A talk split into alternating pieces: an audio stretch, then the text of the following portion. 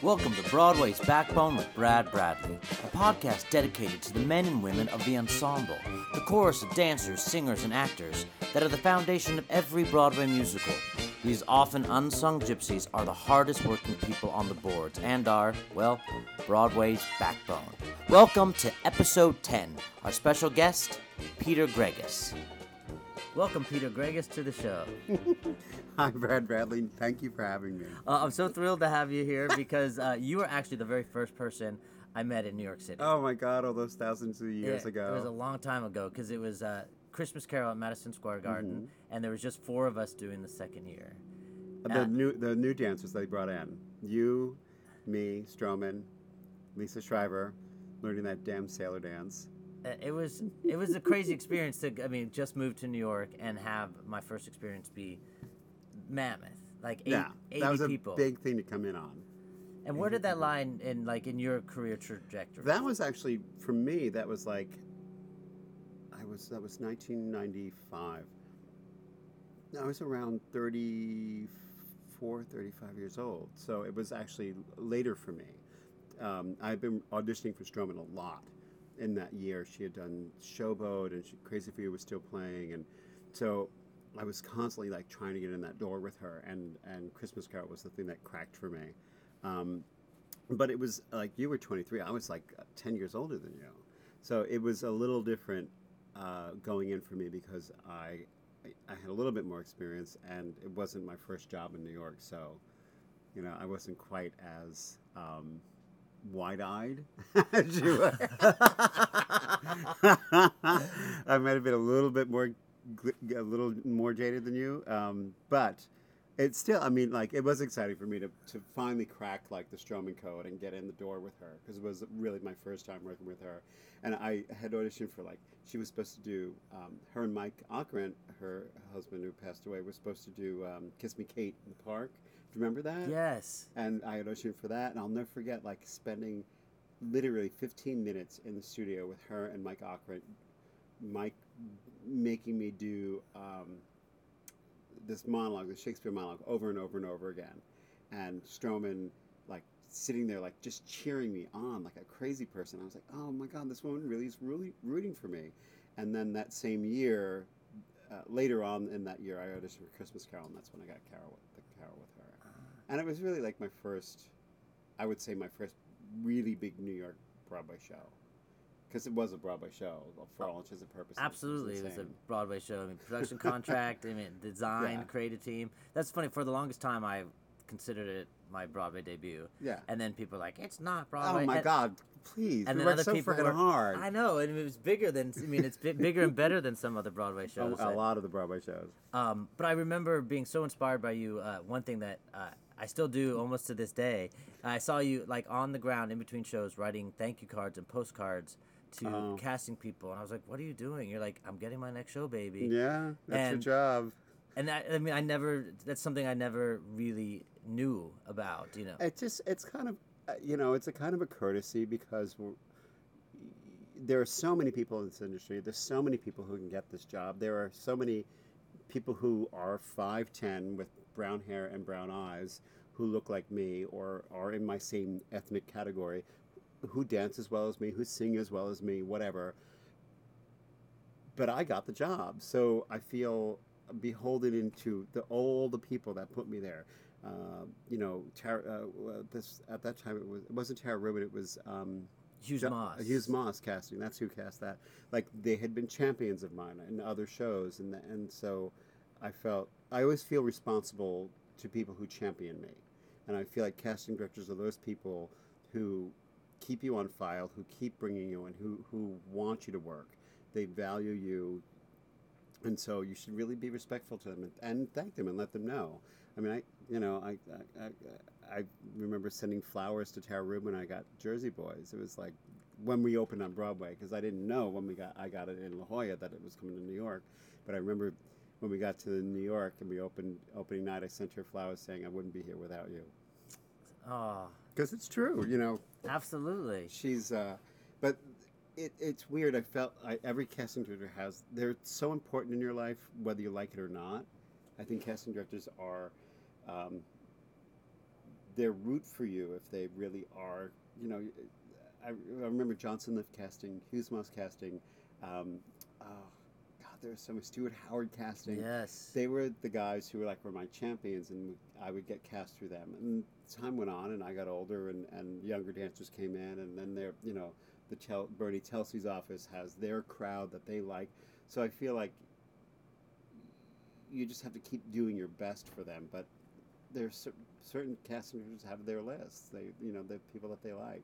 Absolutely. Mm-hmm. But sometimes I'll go into an audition and as I leave, the casting director will say, "Oh, thank you for your card, Brad. It was very sweet." Because people don't do that anymore. No, now it's not- even it's they do emails now, and people don't read them all, so it's No. it makes a difference. If you can get something on a casting director's desk with a personal note, it is so different and out of the ordinary at this point that it really will get you noticed, I think. Because people just don't. And not the postcard with your face on it. I mean, sometimes I feel like if you get the job, you've already gotten, you've done the work, you've gotten the job. So just send them a note, a nice note saying, thank you, you've always been in my corner, and I feel I, you know, I wouldn't be here without you, or I wouldn't have gotten this far without you. It's a really nice thing to do and very simple. Uh, uh, it, it requires a stamp and, and an envelope and a card. That's it. Uh, Um, well, no, I still do that to this day because of you. So thank you. well, so tell me, where did where did you grow up? How did you get started? Um, I grew up. I was born in the Bronx, but then I, when I was five, I moved to Rockland County, which is about 20 minutes out of out of New York City, and um, I got started because I was doing. I had four older brothers who were wrestlers and football players and, and basketball players and jocks, basically. And then they got to me, and I was like, that all looks so painful that I'm going to dance. Gonna, and which I, you know, of course, is just as painful as everything else. So, um, but they, I did the shows in high school, and I remember very specifically when I was a sophomore in high school, my we did Gypsy. I played Tilsa, the woman who was the uh, choreographer, worked at a dance studio, and the studio was owned by a woman named Diane Coupe Frankel. And Diane Coupe Frankel, for those of you who don't know, has was in 17 original Broadway casts from from like 1958 through 1960 something. The original Picking in, in Ryan and Forum and uh, Funny Girl, the original dance captain. I mean, she was a Broadway baby, and so she, I, uh, the woman who choreographed the show, taught at the studio. She invited me for a class. Diane watched the class, the owner of the studio, and she offered me a scholarship at 15 years old. She said, "I would like you to, you know, please, uh, I will give you a class for free, but you have to take ballet, jazz, and tap. You can't just take jazz class." And I was like, "Rrr, "Ballet class." so I would sneak into jazz class, and the and the studio uh, supervisor would come and grab me and throw me into ballet class. I hated it, and that was how I started. And then, of course, moved on to community theater and you know things like that. And I got my first paying job at 21, production of Chicago. And for those of you out there who are doing non-equity tours, thank your lucky stars they're not like this anymore. Um, this was a production in Chicago that was uh, we I call it the bus and bus. We were uh, we were the producer had rented a not rented bought a yellow school bus, a yellow school bus, and took half the seats out. And in the back were the sets and costumes. In the front were the actors and the musicians. And we drove around the mountains, the Blue Ridge Mountains, the Ozarks, and basically played any town that the producer had relatives or friends in that we could stay in their houses. So we would play like Johnstown, Pennsylvania, uh, in a place called the Aces Lounge. Literally, they had four neon aces over the door, and one one of the aces was flickering. Like I'll never forget, like walking, going, "Oh my God, showbiz! I love it!" And uh, the bus broke down one day in the middle of nowhere, and all the guys had to get off the bus and pee into a cup. And they plugged the holes in the radiator with chewing gum and poured our urine into the radiator so the bus can continue on to the next town. Not kidding. Oh my god. That's what you call paying your dues. Yes. So those of you on non-equity tours now, thank you, Lucky Stars, because they're much better than they were back then. but I was I was getting two hundred seventy-five dollars a week. I, I actually saved money and I was performing. I was I was dancing and having a good time. It was the first time I ever pulled my hamstring. I'll never forget. oh, Yeah. nothing worse. The, the Yeah. fir- first the injury first of your many. first injury of many, but the first one is always like, oh my god, I am destructible. Oh, Ah. it's the worst feeling. Well, you even said that you. Uh, I'm going to theater by the sea this summer, and you said there was raccoons that. Under Oh the yeah, uh, that- I went after that. I did uh, I did a lot of summers. I did summer stock at Theater by the Sea, and back then they were like literal barns. I mean, the Theater by the Sea was like a barn with an audience, like, uh, and that they had done years ago, before I had gotten there, a production of On the 20th Century, where they had uh, the train, so they had to cut tracks into the set into the deck.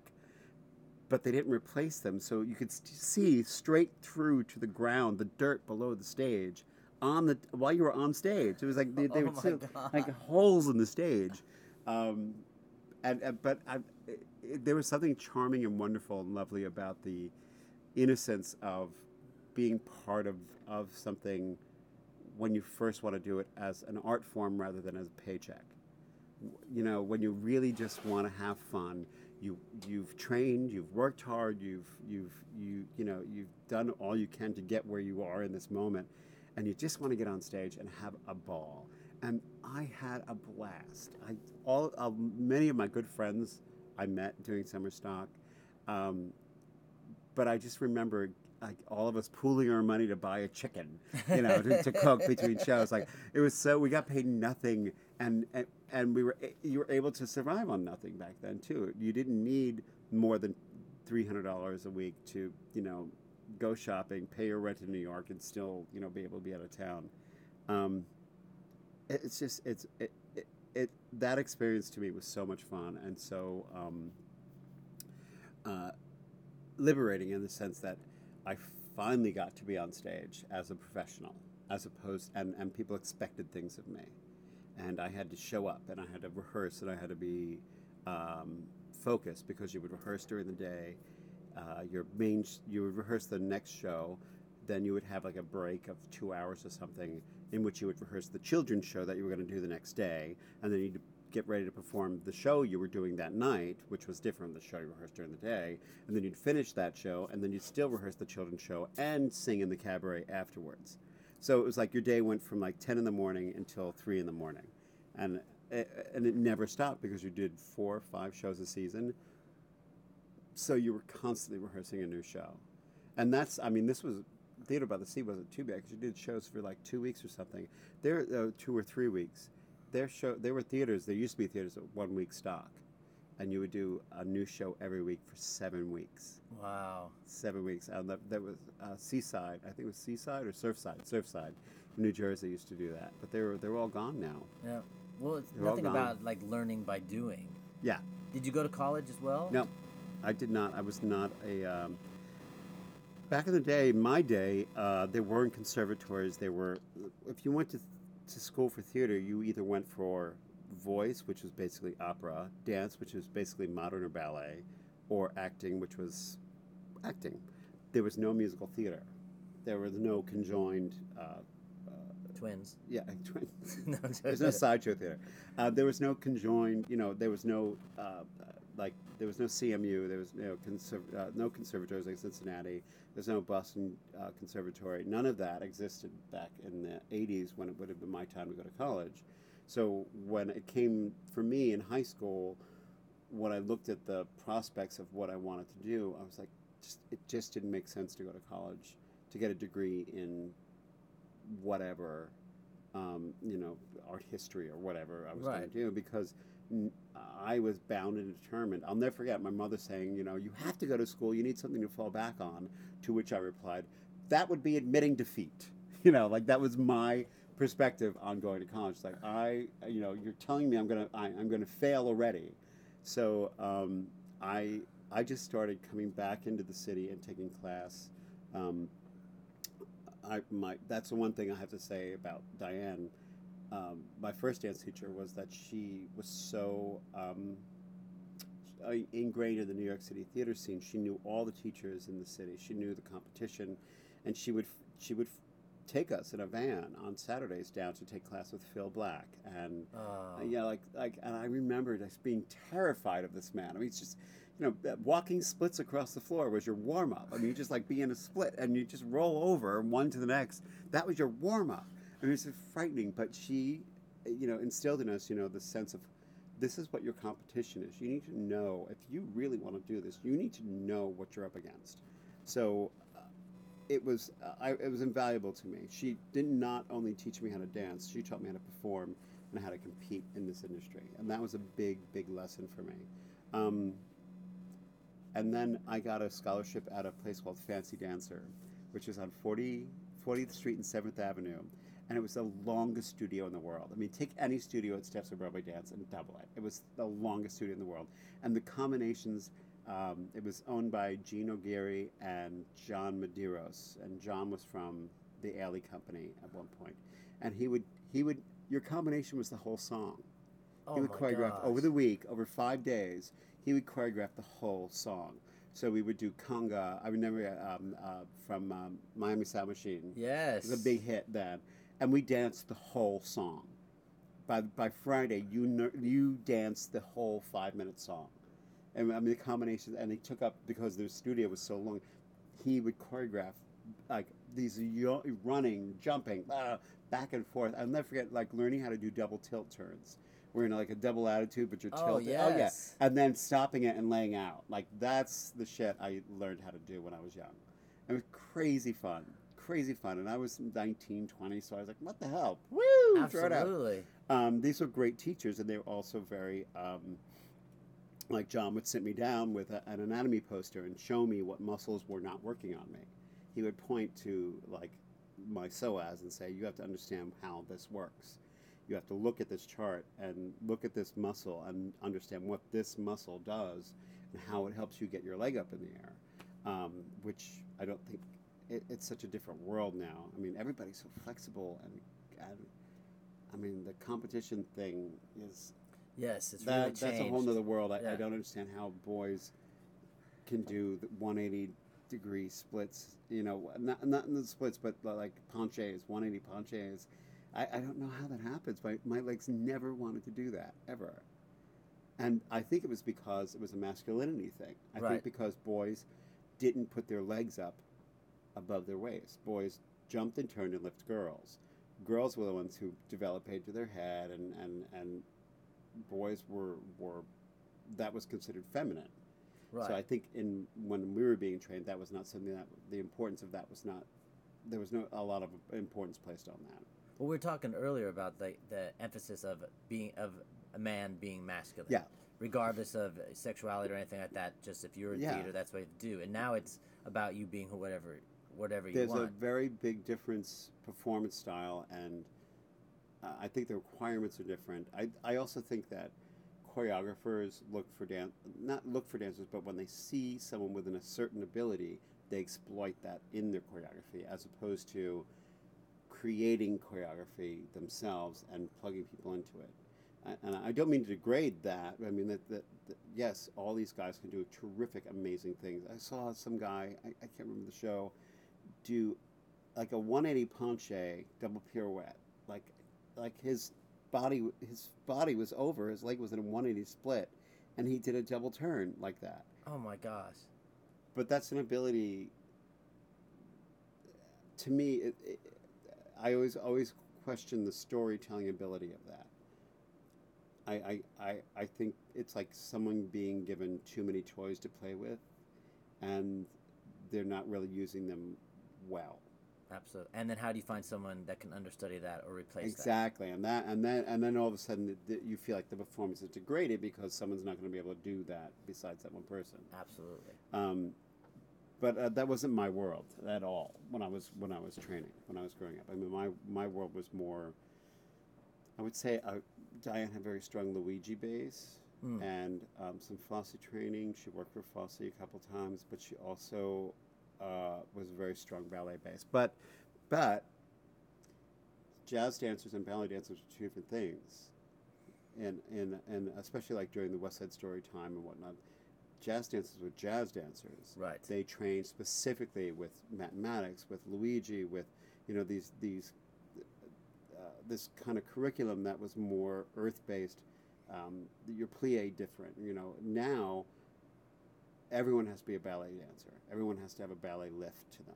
So the choreography is very off the floor, very up, very light, as opposed to looking at like Jack Cole stuff. And it's just Down. down, down, down. And people, I mean, we just don't train like that anymore. No. people's Achilles heels are not. I mean, literally, your calves and Achilles are not stretched out enough to do the kind of plie that you need to do West Side Story with. I, I literally, I remember Alan Johnson, who was in the original and sets, you know, all the companies or had set all the companies, literally telling us none of you have the right amount of flexibility in your calves and your to do this to do cool. Wow. Like literally saying you can't plie the way I need you to plie to do cool. And That's old school when people yeah. are mean. well, it wasn't being mean. It was being specific. It was like Right, you're absolutely. not. You're trained. You we're trained differently. oh, we are trained Yeah. differently. Very very differently. And I you know, last year I did this dance machine thing, the American Dance Machine. We did a, um, which is the company that kind of revives iconic numbers from vintage Broadway shows. Um, there are certain numbers that just will never look right on a contemporary dancer. Oh, you know. absolutely. Yeah. Uh, it, it it just doesn't have um, it. The body type just doesn't is it doesn't match up with the choreography. Um, but you know, again, there are kids out there who can do amazing things with their body. things. I just, I just, my, my, I cringe. I, I, I, I literally sit in the audience. Like I was watching Newsies, and all I could think of was icing my knees, icing my back, icing, icing my ankles, icing, icing. Well, we're gonna get to you, Uh, you telling icing. stories. So, how did you get your equity card? What was your first? Um, my first equity card was West Side Story, actually, Oh. in um, in Toledo, Ohio, uh, at the Westgate Dinner Theater, in a strip mall, and I'll never forget the uh, at the matinees they would bring the people from the old age homes to see the show, and they would set up the buffet on the stage, and then they would s- roll it off the, the and, and then we perform on it. But at intermission, the old biddies would go shopping next door at the Lions department store and then come back. And at the top of Act Two, while, while the girls were singing "I Feel Pretty," they would like show each other, "Oh, look what I got! It was on sale!" Like literally unwrapping things oh, because they no. basically used the bus to go see the show as a way to get to the shopping mall. It was hilarious. Um, yeah, and I I spent a winter in Toledo getting my equity card. Wow. Yeah. Oh my God. So you mentioned uh, uh, that Christmas Carol was being one of your first big shows. Uh, how many years did you do that? I did four years of Christmas Carol. Uh, I Um, did too. Not this. I, don't think we did. I did the last last No, year. no, no. You, we were there together. The same- first three years we were there together. Yeah. The second, third, and fourth. and then you left, Uh-huh. and then came back. Yes. Oh, okay. I didn't know you went back. Yeah, I just went back because someone kept getting injured. Um, and s- speaking of kept getting injured, uh, I your next big show that was also Stroman was Contact. Yeah. And so, how was uh, now that you finally, after years of auditioning for Stroman, you get in that door? Now you get a really great show. What's the progression of Um, that? Contact was like, Contact was my legitimacy. Like, Hmm. Contact was the moment I felt like I am an A-list dancer in New York. I'm finally here because I was dancing with Rocker Verastique and Jack Hayes and Nina Goldman and um, Sean Martin Hingston and I mean like the list goes on. Pascale Faye. These people had were icons to me. Yeah. I mean, like, oh my God. And to, to dance next to them and to dance with them was uh, uh, humbling, to say the least. I mean, to, to watch these people work, um, I, I had to work harder than I ever had before in my life. Um, and I remember the audition very dis- distinctly. It was the simplest combination in the world. It was really, I will never forget. It was so simple. It was like only four counts of eight or, or eight, eight counts of eight. And it wasn't that hard, but I remember Stroman saying, you know, be in a place, be in a, you're in a bar, it's four o'clock in the morning, you know, you've had seven drinks. I remember her saying this over and over again, like, you know, be, be somebody, be somebody. And people kept doing this in like beautiful line and extension. Dancers that I, I admired and, and revered were cut. And somehow, and I got, I, I one audition, one audition, Wow. one audition for this, and one audition for Jersey Boys. That's it. No callback, nothing. Isn't that crazy? Yes. Crazy stories.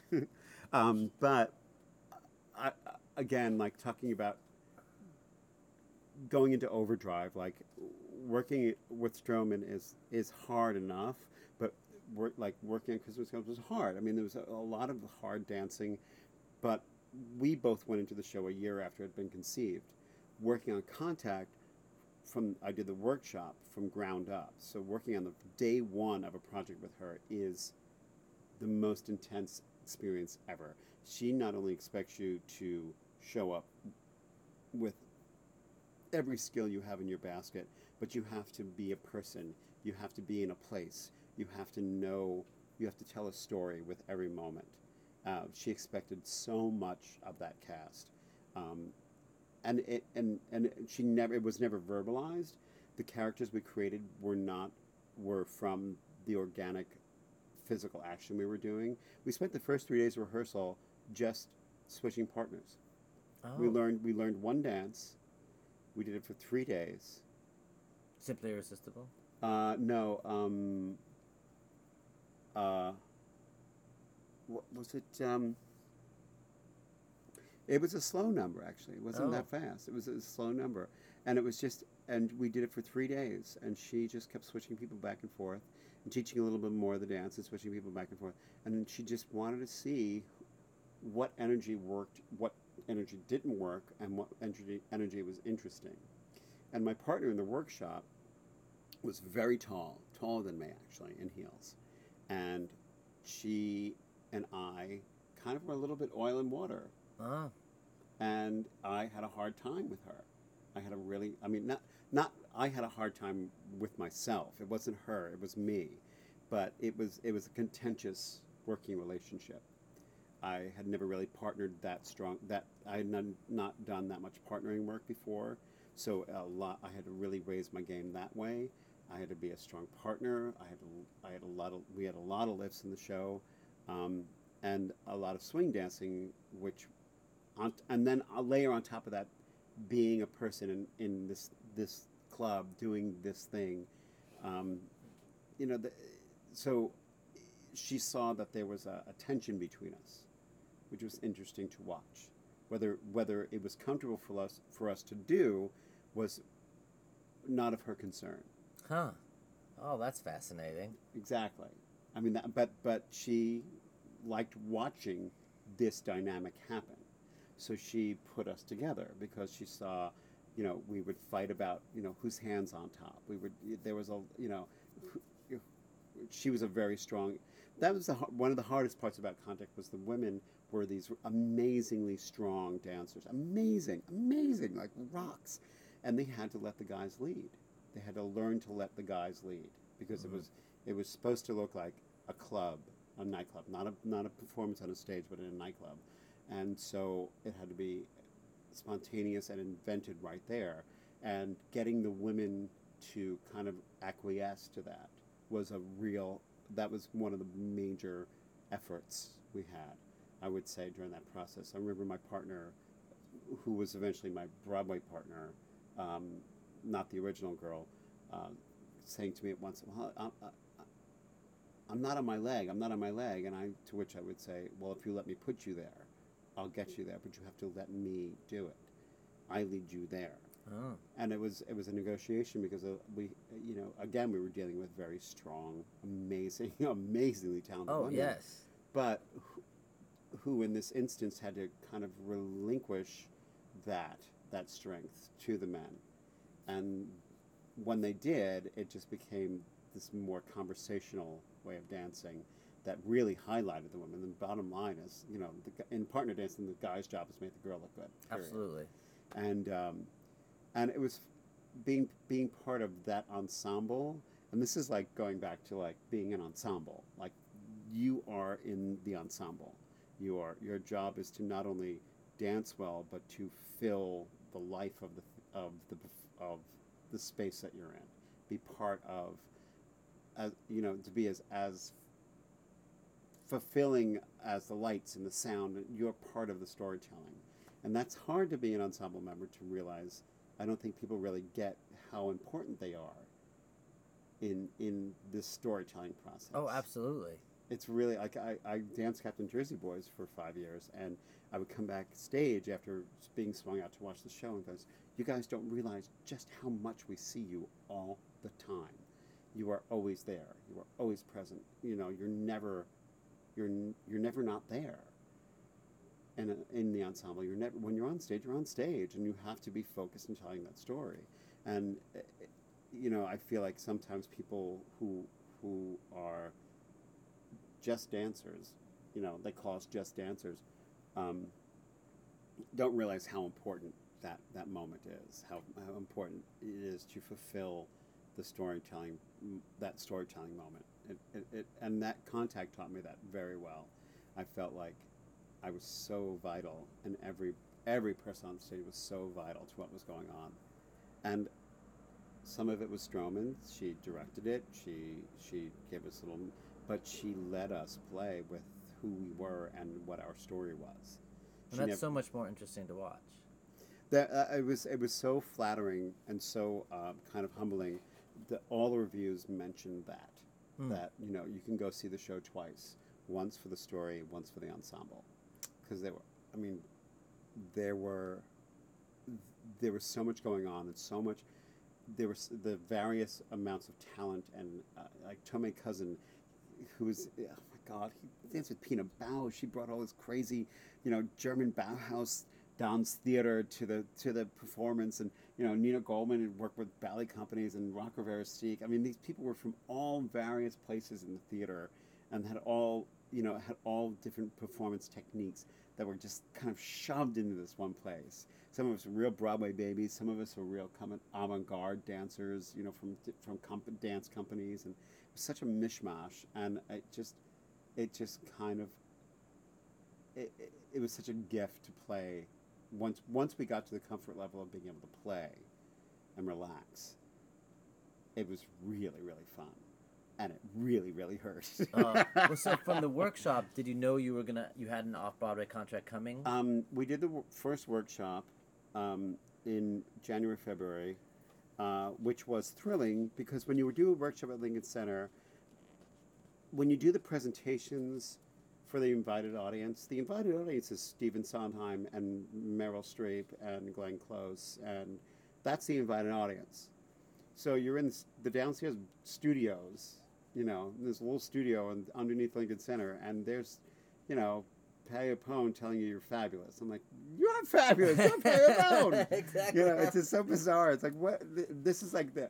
I'll never forget one of my favorite stories or moments of being part of the Lincoln Center Theater group uh, was being invited to the New Year's Eve party at uh, Bernie Gersten's house, which we call the office party, which consists of uh, Meryl Streep, and you know, I, like every star you can name, oh. uh, and, uh, uh, every author you can name, every every composer you can name, like everybody, uh, Michael John LaChiusa and uh, Harold Wheeler, and I mean, what I, I met all these uh, Joan Allen, like sitting on the back of a couch with Joan Allen, just talking about working there and the like that's that's their office party right yeah like that exactly. like that's just that's the uh, people who work there on a daily basis, and to be in that realm, in that in that orbit, was beyond. I mean, the, the feeling to, to, to be respected that much. You know, to, to know that I had it once in my life, I'm fine. I can never dance a step again and know that I, I had that.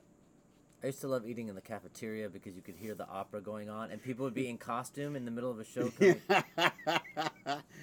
Crazy. I was like, "What?" I mean, yeah. That was just it was an amazing complex yeah. to work at. When we were downstairs because we opened at the Mitzi, we our break when we were rehearsing our lunch break, they were doing. Um, they were doing. Uh, oh, not Marie Christine. Um, Parade. Oh. I would go run upstairs and listen to Parade. It just it blew my mind that I was working in the same place. Um, but but Contact was, uh, we opened downstairs. It it blew up. It blew up. I mean, it really blew up. It, it became one of those moments of like, there's only 208 seats in this theater, and like, no one could get to see the show, and everybody wants to see the show. So you it's such a tiny theater, and you're. I'll never forget my. There was one point I had to do it. I had to spot this one place for a double pirouette, and it happened to be like the house seats for celebrities. So like I would be spotting Patti LuPone or Kristin Chenoweth or Kirk Douglas or like, but every night like I would look at that spot and there would be a, a some major celebrity sitting in Oh, that seat wow. and doing a double pirouette to it. it was such a blast, but it was also like before uh, because it, it's always so weird when you're working on a workshop. You've done workshops before too. Yeah. You're in this incubator that is safe, and you're working so hard and so focused and so concentrated. And you go home and you think about it, and you go to work and you work hard, and you go home and you think about it, and you you know you go over stuff, and it, all you do is that because it's so consuming, and so you forget that it, the rest of the world is then going to own it. Right. So when when it, when all of a sudden you put it on a plate and serve it, i it's it, it, and then other people have to then market it, and produce it and sell it and you know and it becomes. I'll never forget when we were doing contact that it was called a dance play Right. Exactly. Yeah. when we were downstairs, and then when we moved upstairs, it became a new musical. They changed the the, the tagline When that was just probably for Tony's. it was for Tony's. It was for how to sell this thing, you know. Right. So that's that's part of the process, and it's not a bad thing, but it also you have to realize that you will never ever have anything like opening night again. Right. You will have opening night, and then you will do your job, which is not a bad thing, but know that the magic sort of ends there. I mean, maybe up until the Tonys. Like we opened in April, and, and it was magic up until the Tonys, and then the summer was great. But then you do your job, and that's, you know, that's where professionalism and uh, focus, you know, and, and really integrity shows up, because there are people who can't do that. They don't No. have longevity. They don't have, you know, they don't have the ability to do a long run. They, they can they can last maybe six months, and then all of a sudden these start lurking. Uh, well, how long did you stay with Contact? Three years, the Three whole years. run. I did the whole run. I had a couple of injuries that took me out of the picture. One, I, ch- I chipped a bone in my left ankle jumping on a pool table, and it started floating around on my ankle joint and sawing into my tendons, and I crippled me. Like literally, I had a girl. I was I was jumped on the pool table and I was about to grab a girl, and like it was like somebody stuck an ice pick in my ankle, and I went Oh. down. Um, yeah, that was a funny thing about contact.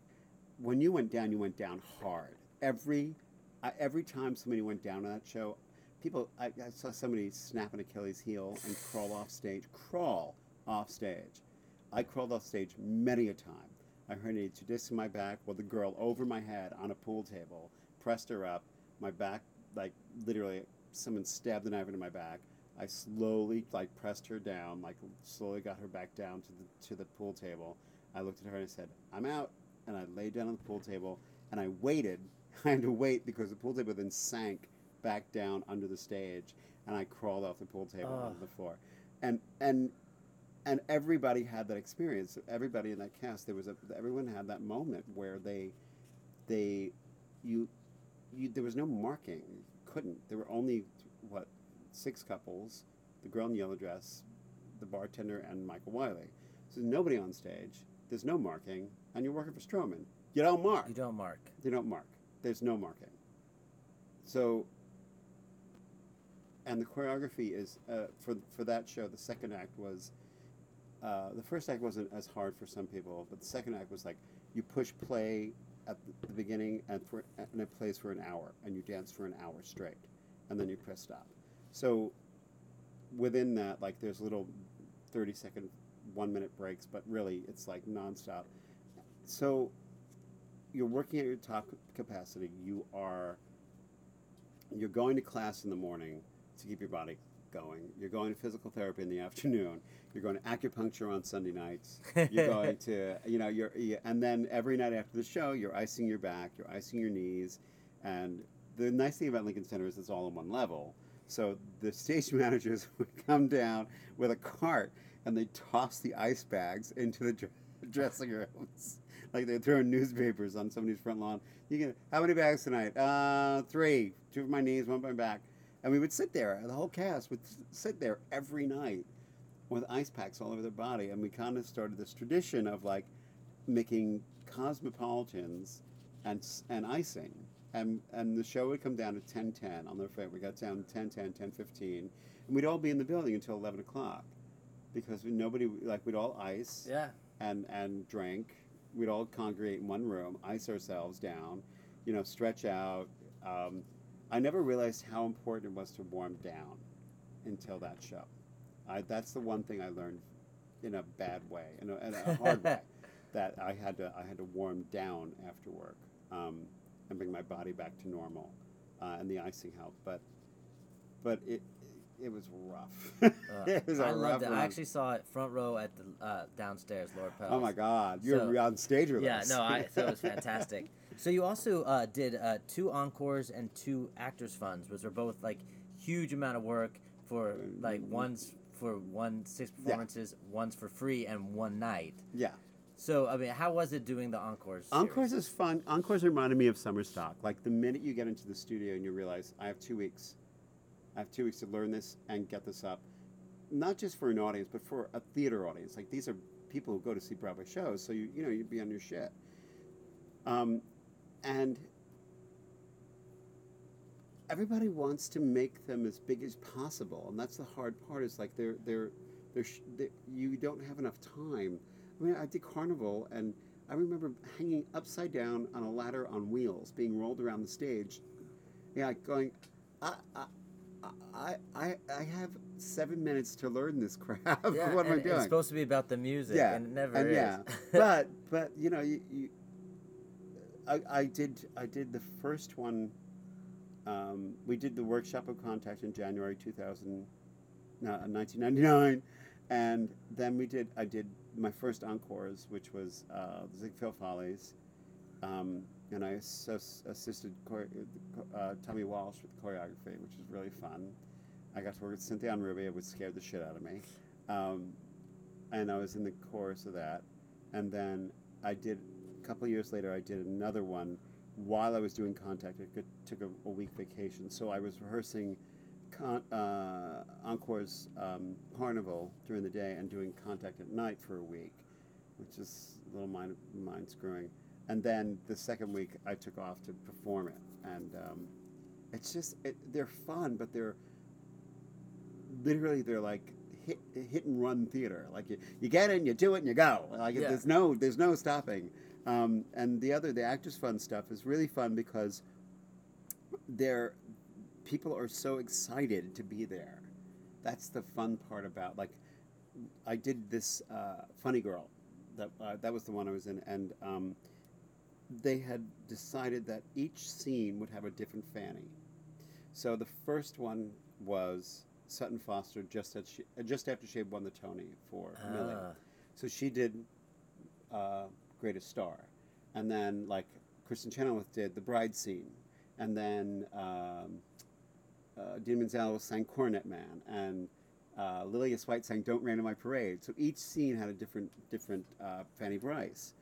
And the wonderful thing about the night, I mean, they were all there. Carolee Carmello, Andrea Martin. Um, I mean, the cast was uh, astonishing, and but the wonderful thing about being part of it is that when those women were not performing their their moment as Fanny, they were in the wings watching like high school girls cheering Ah. each other on. Yeah, it was it was so fun. Um, it made but like that like those moments in the theater is like why you do it. Yeah. You know, like why you do the you know why you rehearse for three weeks, do it for one night because Andrea Martin's going to be in the wings screaming at Kristin Chenoweth, go go go, like it's Yeah. crazy. So I mean, th- there are th- that's when you're reminded that this is uh, not just a job. Absolutely. You know, well, and you've also been a cheerleader of other performers in your life, and I mean, you've recommended jobs to me, and you've always, uh, I mean, there's so much like competition and cutthroat in this business, but you also represent of like the the supporting nature that uh, that this is a love and stuff like that. So that's a great part in, of you. We're all in together. I mean, you can't. You can only compete with yourself in this business. You can't. I, I remember uh, one audition, and I won't name the choreographer or the show, but I remember going in to audition for it and walking out because I thought, I will never want to work with this person or these people. Mm. I, w- I don't want to spend time in, the, in a rehearsal room with these people or that person uh, because uh, this is not, it's hard enough. I don't need shit from you. Sorry for bad language, but I, I, don't, I don't need to feel oppressed by you Right. as a choreographer. I need to be supported by you. And I felt like in that room, and I, I've done that a couple times where I've said, this is not the job for me, nor is this the person for me. And it might have, you know, been some detriment to my career, but I have no complaints. I mean, I, I've, I've done the jobs I've wanted to do, and I am, I believe in this great Greek philosophy that you are where you belong. You can't be anyplace else in the world or at any time and, and time. You can only be here. So if I got that job, then I got it. If I didn't, then I move on. You know, hope to get the next one. But all in all, I have to say, like on the overview of my career, I have had a really fun time. I've had a lot of fun. Well, let's talk about the show you're in now. ah, my Jersey boys. So you, we were talking about the fact that you uh, are coming up on your ten years of you being with Jersey Boys, um, and uh, and so tell me about, I mean that the excitement of working with Des and the Tony Awards and Oh my and God. ten years later. I mean, did, would you think ten years ago you'd be here? I thought I I, I do remember because I did the show, the out of town try in La Jolla, in 2004, and I remember being on stage for the preview, and uh, the coming uh, the the audience going wild, the curtain call, and the coming off and the stage and saying, "Well, they never do that." You know, it's a very old Republican town. Uh, not I'm from San. Diego. No, Yeah. Joking. no, but, it, but, but La Jolla, La Jolla is a very smart, astute oh, it is. theater community. I mean, they, they know what they're looking at, and so to impress them is is a difficult thing. And and I remember coming off stage going, "This is something. This is something." Uh, I thought it was very smart. I thought it was very commercially viable because you're taking these iconic songs and telling a man's story, men's story. It's not. It's it's a very masculine story. It's about men men's relationships, um, which you don't exemplify a lot in theater. The Wickeds and the whatnot, and you, but you don't get a story between two guys slugging it out in a relationship that lasts for more than forty years. Yeah. Like that's a. I think that to me was a very um, uh, smart uh, choice to tell the story of the real seasons rather than because they the way the show formulated was that the the Bob Gaudio and Frankie Valli, who were the original, you know, who are the Four Seasons, two of the Four Seasons, came to the writers and said, "We'd like you to do a jukebox musical with our music. We, you know, we want to get in on this."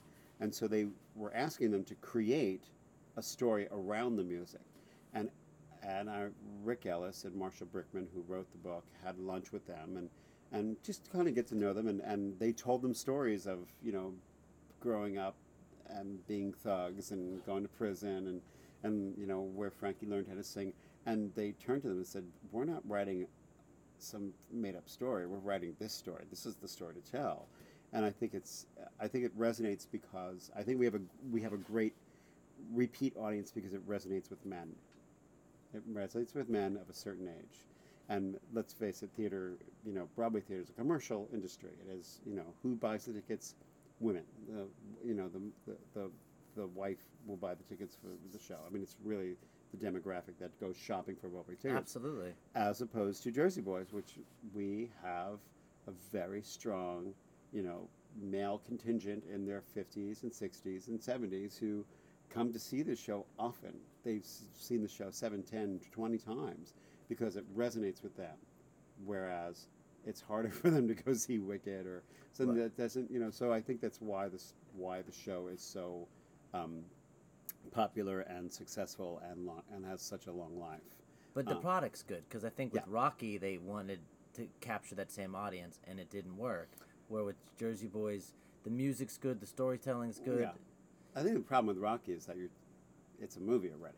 Right. So, do you do that, or do you be brave and go go a, a- down a different path? You know, tell it in a different way. Um, and the other thing about Jersey Boys is that nobody really knew the Four Seasons because they came out at the same time, the Beatles and the Rolling Stones, and and rock and roll reporters were were bored with them. They they were blue collar guys from Jersey. Who the hell cares? Right. So they reported on you know the exotic British invasion and whatnot. But at the same time, the Billboard charts were always the Beatles, Four Seasons, or Four Seasons and the Beatles, back and forth. They were switching first and second the whole time. Um, being part of it, again, there's nothing like being part of an original piece, and that is to be the person. It was always my dream as a kid to have my name in the back of the costume. Oh, that's a great dream. You know- you know oh, feeling, right? absolutely. And I love it when someone's like, "Oh, I just tried on a costume and it has your name in it," and I'm like, "Oh, Yeah, I know. I, I, I have to tell you, there's there is when I was 18, one of my first jobs out of high school. Um, I don't know how I got this job. I was a stock boy at this uh, theatrical costume shop in. It used to be on 54th and 9th Avenue called uh, Eaves Brooks.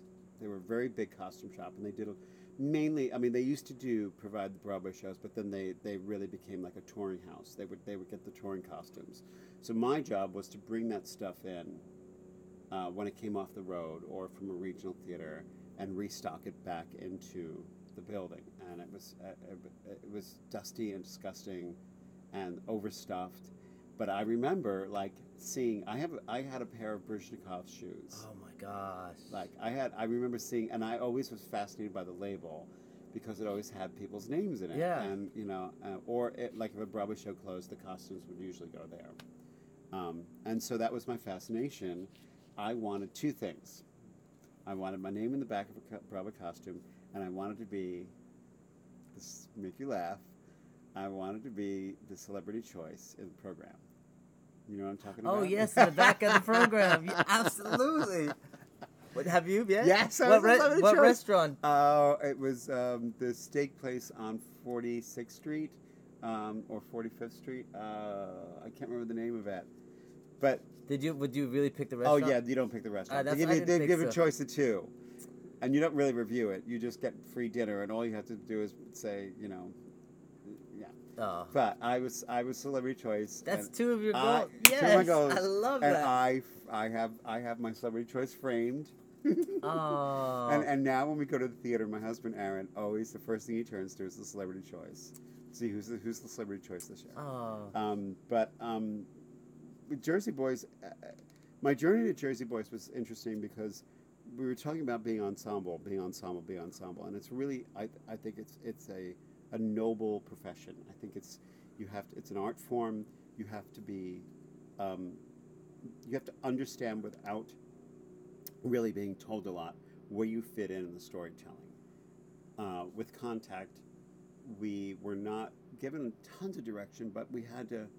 I mean, we were given direction in the sense that you know, through the dance. But there were moments, uh, like when we were in the in the restaurant scene at the table, where we realized that we had to be mirrors for what was going on with the the lead couple, the the husband, the Italian husband, and the wife.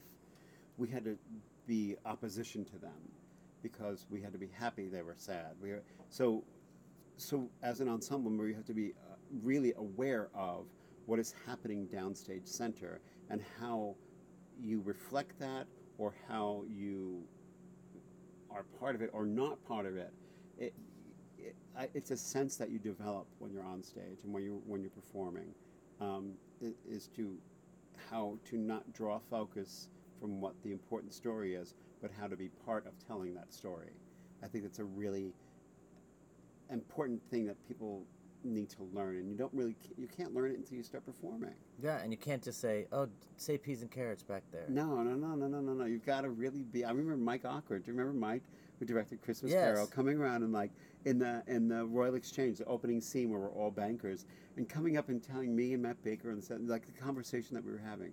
Now this is you know you're you're trading with this guy and he's from India and he's got tea and you know you're trading tea with him and, and that's what's happening here and and you're that's what the argument is about. And and and we were we were three people of 80 on stage. Yep. and yet he walked around and gave everybody little things to, to that that anchored them in the moment that was that time in England rather than being dancers on a stage in a, in a big coat you know walking around trying to be in a place. So I, I, that's uh, contact was very instrumental. Con- doing contact was very instrumental in in in pulling me forward as an actor. Well, because in Jersey Boys, you double, you have a great role, Yeah. and then you also do some ensemble bits as well. Yeah. I do. Uh, everyone, in, if you're not one of the four seasons, the way the show is constructed is that everybody plays multiple roles. Um, myself and Mark Lotito, who plays Gyp DeCarlo, is another prominent role. I play Bob Crewe, who plays who's the uh, record producer of the show, but also I play three other speaking roles. Plus, I do the waiter in the opening scene. I'm the big guy at the bar with a cigarette. I'm you know uh, the sit in the Vada Club and the guy with no nose. I mean, it's like all these strange little.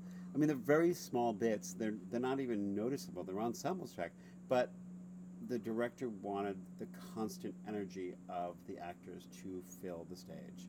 So there's there's not a lot of automation. The set's moved by all the actors.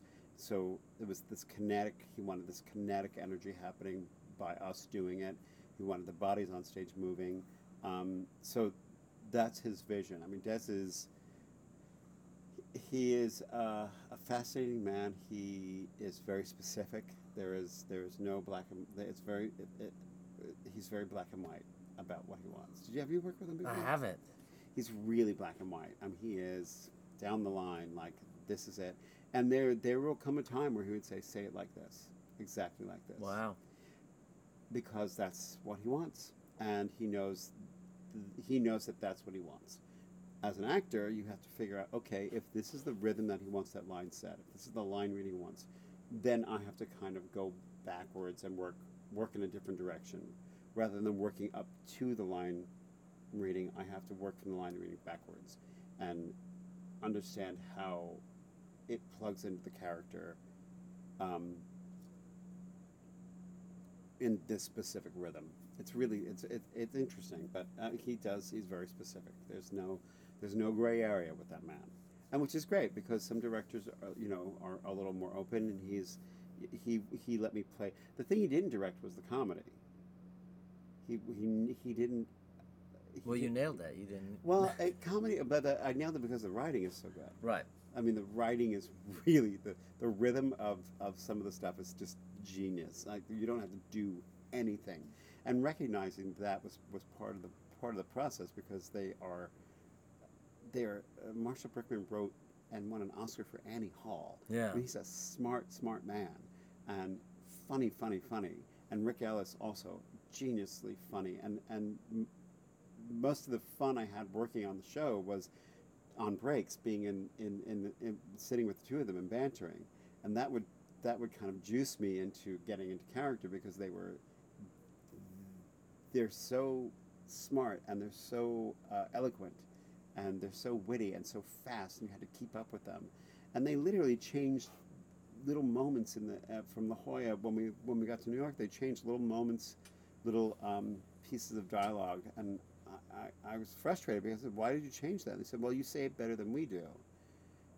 And I was like mm, that but then it, makes it more me and less him Mm. you know? So it was a kind of a negotiation um, but but I, I was given a gift with the show I have to admit. Because I again like you like you we, we, we started out as dancers you know we just hoof it out there and try to fill the stage and, and be coherent and but then you know we grow up and what do we do next Yeah. and and I was fortunate enough that this was the next thing um, contact had left me crippled I mean really it took me two years to to walk. I Yeah. mean, walk properly. I had to walk upstairs backwards Oh. for months and months and months. Um, it really hurt. I mean, I, I had both my knees operated on after the show. A year after the show, I had my ankle operated on during the show. I herniated three discs in my back, one in my mid back and two in my lower back Oh my gosh. all during the run of the show.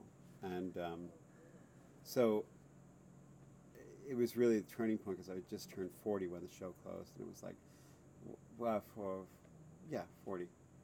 What happens? You know, what happens Right. now for us, for me? And I had always taken acting classes through the years. And, but I'll never forget auditioning for Jersey Boys. I got the script and the sides, the uh, audition scenes, and they were um, so varied. They were like Joe Pesci, and like I auditioned, I read every role, even the roles I don't play now, but I read every role. Read the, the gangster, and, and it was me and three other guys. One was short and fat and bald. One was tall and blonde, and another guy who was like another. You know, like all four of us were completely disparate. Like you could not find four four different people, and we all looked at each other. Well, we have no idea what they want, do they? Yeah. uh, and I just feel like I was the right height, the right look, just enough Goomba, Guinea. I, you know, pulling my Bronx roots for some of the scenes, and and and all of it kind of fit. I was like the right place at the right time. And I remember Tara Rubin called me. I was doing La Mancha out in Pennsylvania, and I drove in on Wednesday, on a Tuesday night, did the audition Wednesday morning, and drove back for the matinee. And I remember her calling me between shows saying they they they're going to offer you this job. Uh, it's in La Jolla, and I went. I started crying. I was like, I was, and he's like, and I, and my dressing was like, "What's wrong?" I'm like, I had just moved in with my husband, and I was I was so sad. I, I don't want to go. Oh, And he was like, "Are you an idiot? Go out there. Go do this job." I was Oh, like, "No, I don't want to leave so cute. you." I really was very sad. Oh. I, I almost didn't do it, Oh. but um, I just, I, I, I like doing the ensemble stuff. I like being part of an ensemble. I like being part of the storytelling process of it. It's very important, I think, to not, for me, to not get um, too full of it. Yeah. I Well, you can't. said something today that I th- found so interesting. You're on a little, uh, just a little tiny break from the Mm-hmm. show because you've been in it for ten years, and you said the main reason is is that you want to maintain your integrity to the show, and that is so brilliant because I think that like you, you have such integrity to do it, and also to to make it this long. I interviewed, uh, asked Carol Channing a question once, and uh, she, I, someone said, "What's your motivation? How do you keep the show fresh?" And she flippantly said, "A paycheck." Now, uh, uh, and I was like, okay, uh, but, but, that's part of it. I mean, you, you, you can't get the paycheck without being good at your job. I mean, you, you, if I was shitty, if I was bad at what I did, I would have been let go a long time ago. yeah, I would not still be employed. If I was not up to snuff, they would have fired me or not re- just not resigned me, right, which is their uh, their prerogative. So yeah, I want this paycheck. So in order to keep this paycheck, I have to keep my integrity. You know, I have to keep doing my job well. Um, I could have been like, um, you know, and there were times where, because the show is done in different places, and the director goes and does a production here and a production there, in London, and when and the show morphs and changes, and they want it to become something else, and then there's that tug of war as an original cast member going, well, that's not what you told me to do. yes, Like that's a really that's a big fight we had like in year three, two, three, four when they started doing productions all over and they started improving the show. You know, it's like, well, we won the Tony with this one, so I thought it was pretty good at that. uh, I, I do. I mean, I got to be Uh, honest. oh no, I've yeah, been there. And, and- yeah. It's uh, it's suddenly like, and that the, my worst, the worst moment is when they come in and say, "Well, you've been doing this, you're doing this wrong," and I'm like, "Mm, "No, I've been doing this right for five years. Yeah. Like I've been doing this since the first day. Oh. So you know, and I actually keep my, I still have my um, my notebooks and my research books and my my notebooks from the original, you know, from when we started. With all the notes that I got and everything in the book, so when they give me a note saying, you know, this is different, I'm like, no, it's not. It's right yeah, I get, I'm a dick. I'll be a dick about it. Uh, well, I know one thing that you've done the past several years that have probably kept your life fresh and has been uh, directing, and you've been in charge of Broadway Bears a lot as well.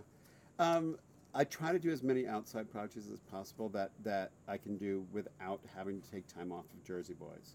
Um, just because I feel like if I don't keep my artistic um, juices flowing outside of it, then those then Jersey Boys will get stale.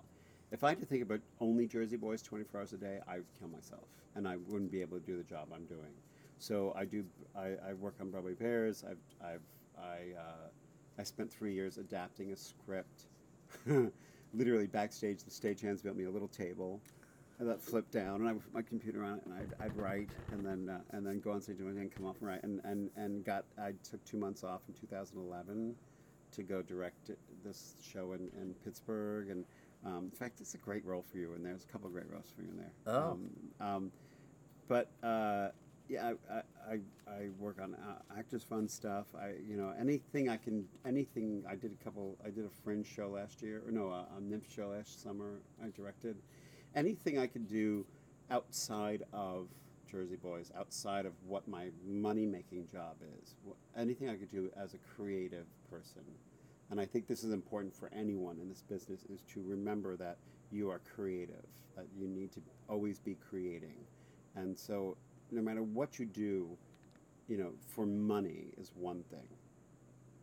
But you need to still be creative in another way. You need to always nourish th- that artist in you that is, a, you know, I, I, I, I always I do a lot of lectures for, for schools, high schools and colleges and, and talkbacks and stuff and I always say right now is where it's bright, where it's amazing, where it's not for money, it's just for the love and for the discovery. And that's when it's really magical, like when, when you don't have to rely on it as a paycheck. And I always say to you know as a young performer, don't bog yourself down with, with responsibilities like a, an expensive apartment or you know a, you know things that are going to tie you down from doing a job for $125 a week in the middle of Iowa, but yet it's with a director or at a theater company that is just amazing. Yeah. Like that's what you need to be doing for a long, long time. And that's what I did. I toured. I, I did regionals. I played Goodspeed and the Guthrie and whatnot for, uh, up until my 30s. While friends or my contemporaries were all doing Broadway shows, I was out having you know great experiences out you know in, in the regionals and whatnot, having a blast, but also like really doing some fun, fun work. So and but at a cost. I mean, that stuff doesn't pay very much. So you really need to stay light on your feet as far as being um, financially agile. Yeah. That's, I think, an important thing to remember. Is like everyone wants to come to New York and get their big apartment and you know Uh, settle yeah. down. Like, no, Nope. sublet for years because being on the road is a great thing. It's going to be very valuable to you, and you'll learn a lot. Well, this has been an amazing interview. Thank you so much. Uh, I usually end the end the interview with a song. If you could pick any song, uh, and I totally forgot to say this before. If you could pick any song from any show that you've ever been in that you would love to end this podcast with, what would it be? Oh my God. Um, that's so crazy. Oh my God, this is going to make me crazy. Um, well, there's a song in Jersey Boys that I love that actually isn't in the show. It's called uh, Silence is Golden. Um, but I'm not going to sing it for you because I can't remember all the lyrics. Oh no, no, I no, I will download it. I'm not gonna make you sing it. Um, Sil- oh god! I was like, really? It's like eleven o'clock on Fire Island. I gotta do this oh, now. no, no, no, no, Ah! no. Um, I, I love I love. Oh my god! I'm gonna tell you. Now I have to tell you uh, the thing that uh, every uh, every year I listen to this album constantly during the holidays, and I I listen to um, Abundance and Charity. really? I listen to it constantly during the holidays.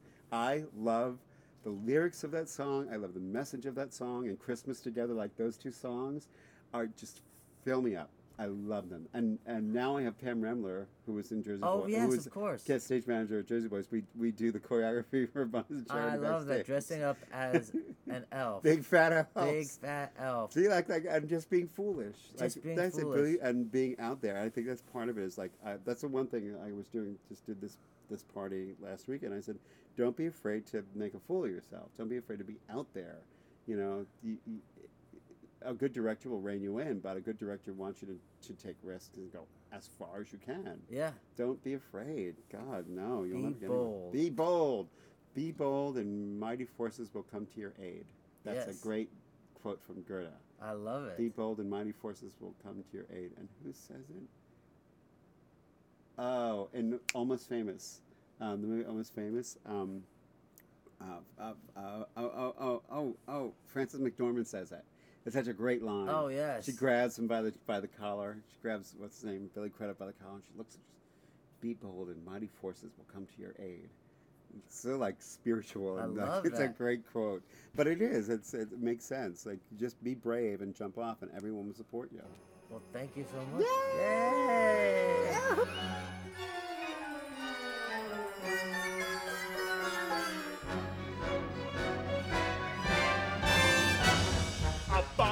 Abundance, charity, goodwill toward men, enjoyment, hilarity, goodwill toward men. Come share some, spare some, no matter when. Then give it to spirit, cause you're gonna hit it again. Hey! There's a joyful spirit in your heart, my friend. That spirit's mine. Dine on the bread of human kindness, my fabulous fruit to the vine. A sweet, sir, a treat, sir, a little indulgence and then abundance, charity, goodwill toward men. Give it a try. Come on, men. Goodwill toward men.